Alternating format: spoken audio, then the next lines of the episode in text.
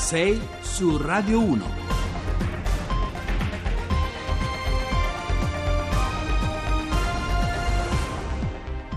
Bentrovati a 6 su Radio 1, buongiorno, lunedì 19 marzo, sono le 6 e 8 minuti, al microfono con voi Giovanni Acquarulo. Questa mattina al centro del nostro racconto ci sono due storie che sono un po' come due fuochi di un'ellisse, due poli molto distanti fra loro che però hanno molto da dire in modi diversi sull'Italia e sull'Europa, su scala nazionale e su scala globale. A un capo del filo c'è la Russia con il plebiscito riservato al presidente Vladimir Putin, rieletto per la quarta volta con il 75% dei voti. Cercheremo di capire cosa ci riserveranno in termini geopolitici altri sei anni al Cremlino per il leader russo che al termine di questo mandato sarà nel suo paese l'uomo politicamente più longevo dopo Stalin. E poi inquadratura stretta sull'Italia. Andremo in Calabria, la regione dove Matteo Salvini ha conquistato il suo seggio da senatore, a Rosarno, dove 2500 braccianti stranieri vivono in condizioni disumane, esposti quotidianamente alla ferocia del capolarà e alle violenze gratuite da parte di alcune bande di, di, ragazzi locali. Poi ci occuperemo anche di Made in Italy, di quelle imprese che hanno cambiato pelle resistendo alla crisi e trainando l'Italia fuori dalla recessione. Parleremo di politica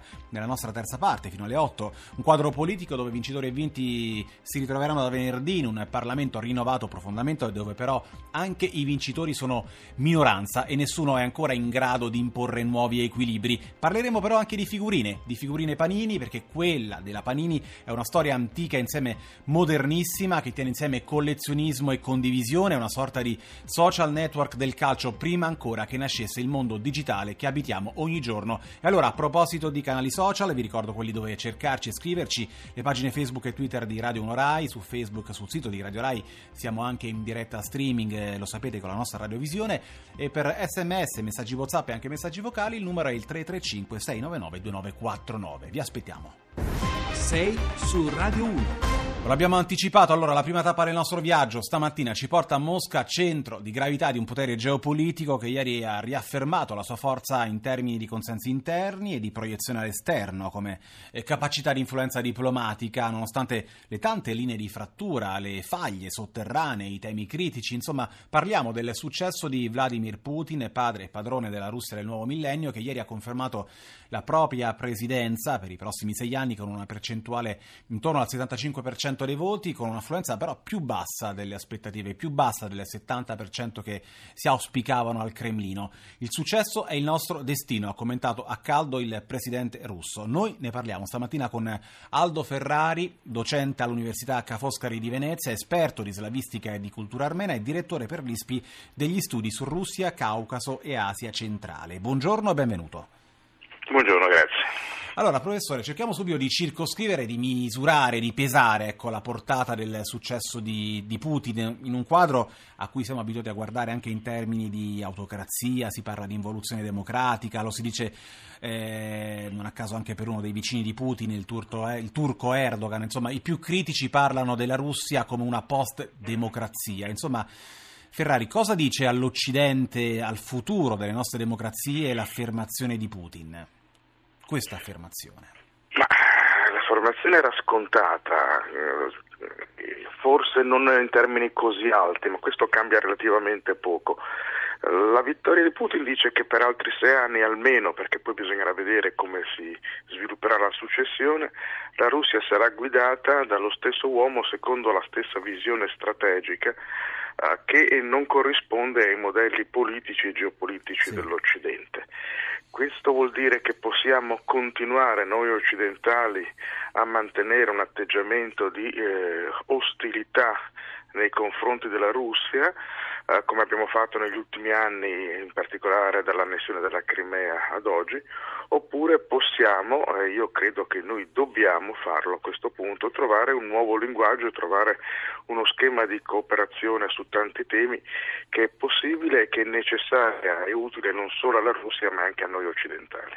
Senta Ferrari, ieri sera a caldo lo staff di Putin eh, ha voluto sottolineare, non a caso, che la bufera diplomatica fra Mosca e la Gran Bretagna, insomma, sulla morte del, per avvelenamento dell'ex agente russo Sergei Skripal, insomma, la cosiddetta guerra delle spie che vede contrapposte la Russia e le potenze occidentali ha di fatto cementato il consenso per, per il presidente russo. È così secondo lei? È sicuramente così. La psicologia nazionale russa quando si vede attaccata a torto a ragione tende a unirsi intorno al potere, questo è un dato elementare, eh, non, non c'è da discuterne. Però a parte questo secondo me bisogna chiedersi quanto opportuno sia stato da parte della May eh, e dei leader che subito l'hanno appoggiata a prendere una posizione così netta, a, a, così presto, al di fuori di prove certe, un'ennesima prova di forza e di, francamente anche di isteria antirussa. Eh, del tutto inutile. Noi con la Russia dobbiamo avere buoni rapporti, bisogna riflettere, eh, muoversi in maniera accorta cosa che a mio giudizio negli ultimi anni fermo restata che la Russia ha tante responsabilità anche da parte occidentale, c'è una miopia politica nei confronti di questo paese che non può andare avanti così perché è contro i nostri interessi oltre che contro la logica politica internazionale. La Russia è un attore importante, c'è la Cina in irresistibile ascesa, noi abbiamo bisogno della Russia non per contrastare la Cina ma come contrappeso, abbiamo bisogno della Russia come partner economico e partner politico.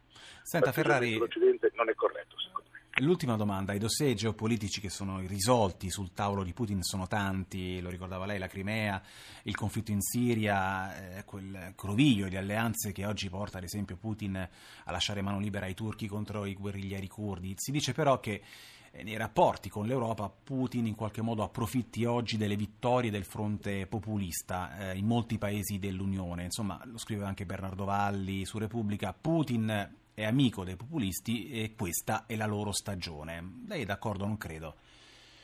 No, io non sono d'accordo, credo francamente che queste formazioni politiche che noi chiamiamo populiste in maniera un po' generica abbiano delle ragioni di affermazione interna che hanno ben poco a vedere con sì. la Russia. Mi sembra che ci sia molta strumentalizzazione, ci siano molte chiacchiere in tutto questo oh, sull'influsso russo in Europa a mio giudizio anche parlarne così criticamente è l'ennesima riprova del fatto che noi con la Russia non riusciamo proprio a capirci nulla a livello tanto di politica quanto di media eh, internazionali.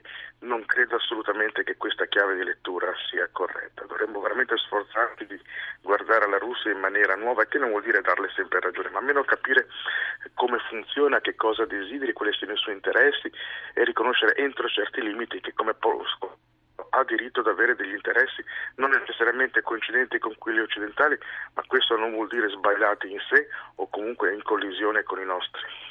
Senta, allora grazie, grazie per essere stato con noi, grazie ad Aldo Ferrari, io la ringrazio e le auguro buona giornata e buon lavoro. Sarò libera, indipendente. Bolivia, il nuovo singolo di Francesca Michelin, ora come vi abbiamo detto l'altro polo, l'altro centro del nostro racconto ci permette di stringere l'inquadratura sull'Italia, di mettere a fuoco un altro laboratorio di quel risentimento contro il fenomeno dell'immigrazione che stato un po' uno dei temi trainanti della campagna elettorale e del voto per le politiche. Risentimento che a Rosarno, in provincia di Reggio Calabria, sfocia da, da molti mesi in atti di violenze, di razzismo dichiarato e praticato nei confronti dei braccianti agricoli impegnati nella raccolta delle arance nei campi della provincia. Braccianti che provengono dal Senegal, dalla Costa d'Avorio, dal Mali, solo il 10% di loro è irregolare, vengono presi a bastonate mentre vanno in bicicletta, che poi è l'unico loro mezzo di trasporto, oppure investiti in auto. Una lunga catena di aggressioni, almeno 30 negli ultimi eh, mesi, aggressioni eh, del tutto gratuite e immotivate. Un mondo che vive in baraccopoli, in eh, bidonville, al limite della sopravvivenza, ai margini appunto dei comuni di Rosarno e di San Ferdinando. Ne parliamo stamattina con Vincenzo Alampi, che è direttore della Caritas di Oppido Mamertina, sempre in provincia di Reggio Calabria. Buongiorno e benvenuto anche a lei. Buongiorno a voi, buongiorno a voi in studio e buongiorno agli ascoltatori.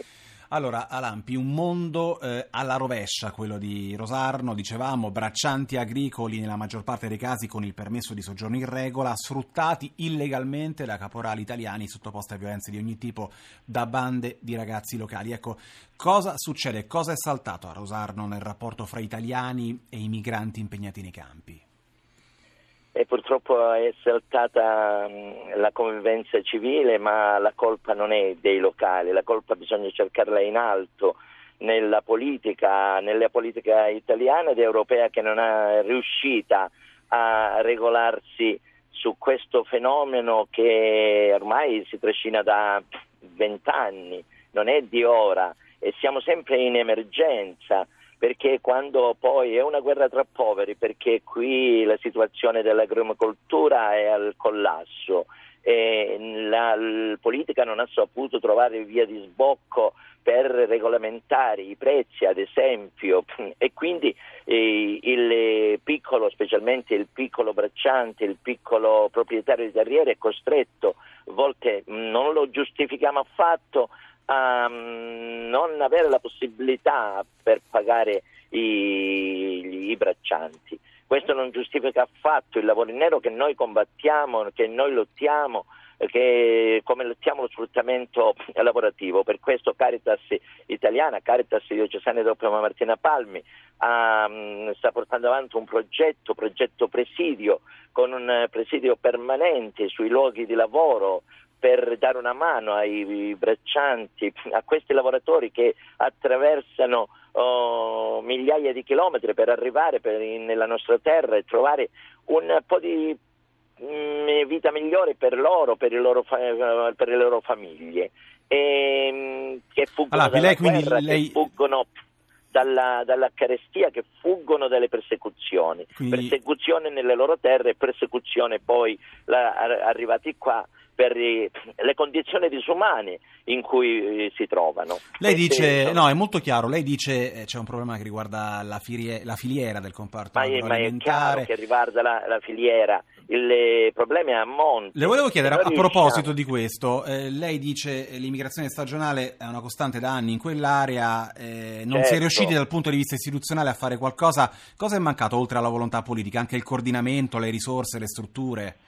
Ma sì, sono mancate tutte, è mancato il coordinamento, c'è soltanto sul posto eh, la prefettura di Reggio Calabria con eh, il prefetto di Bari, ma anche con il prefetto San Martino prima, che stanno facendo un lavoro egregissimo, un lavoro veramente eh, straordinario, come straordinario lo stanno facendo le forze dell'ordine nell'essere fare un presidio anche loro là sul posto per tenere tranquilli, sereni sia gli italiani, sia noi che anche, che anche eh, i migranti. All'onore quando... del vero però le devo dire che ogni volta che poi tocchiamo questi temi riceviamo sì. molti messaggi dei nostri ascoltatori che ci dicono sì, ma non date spazio e voce anche al nostro disagio, il nostro disagio nei confronti dell'immigrazione è una cosa reale. Lei che impressione si è fatta?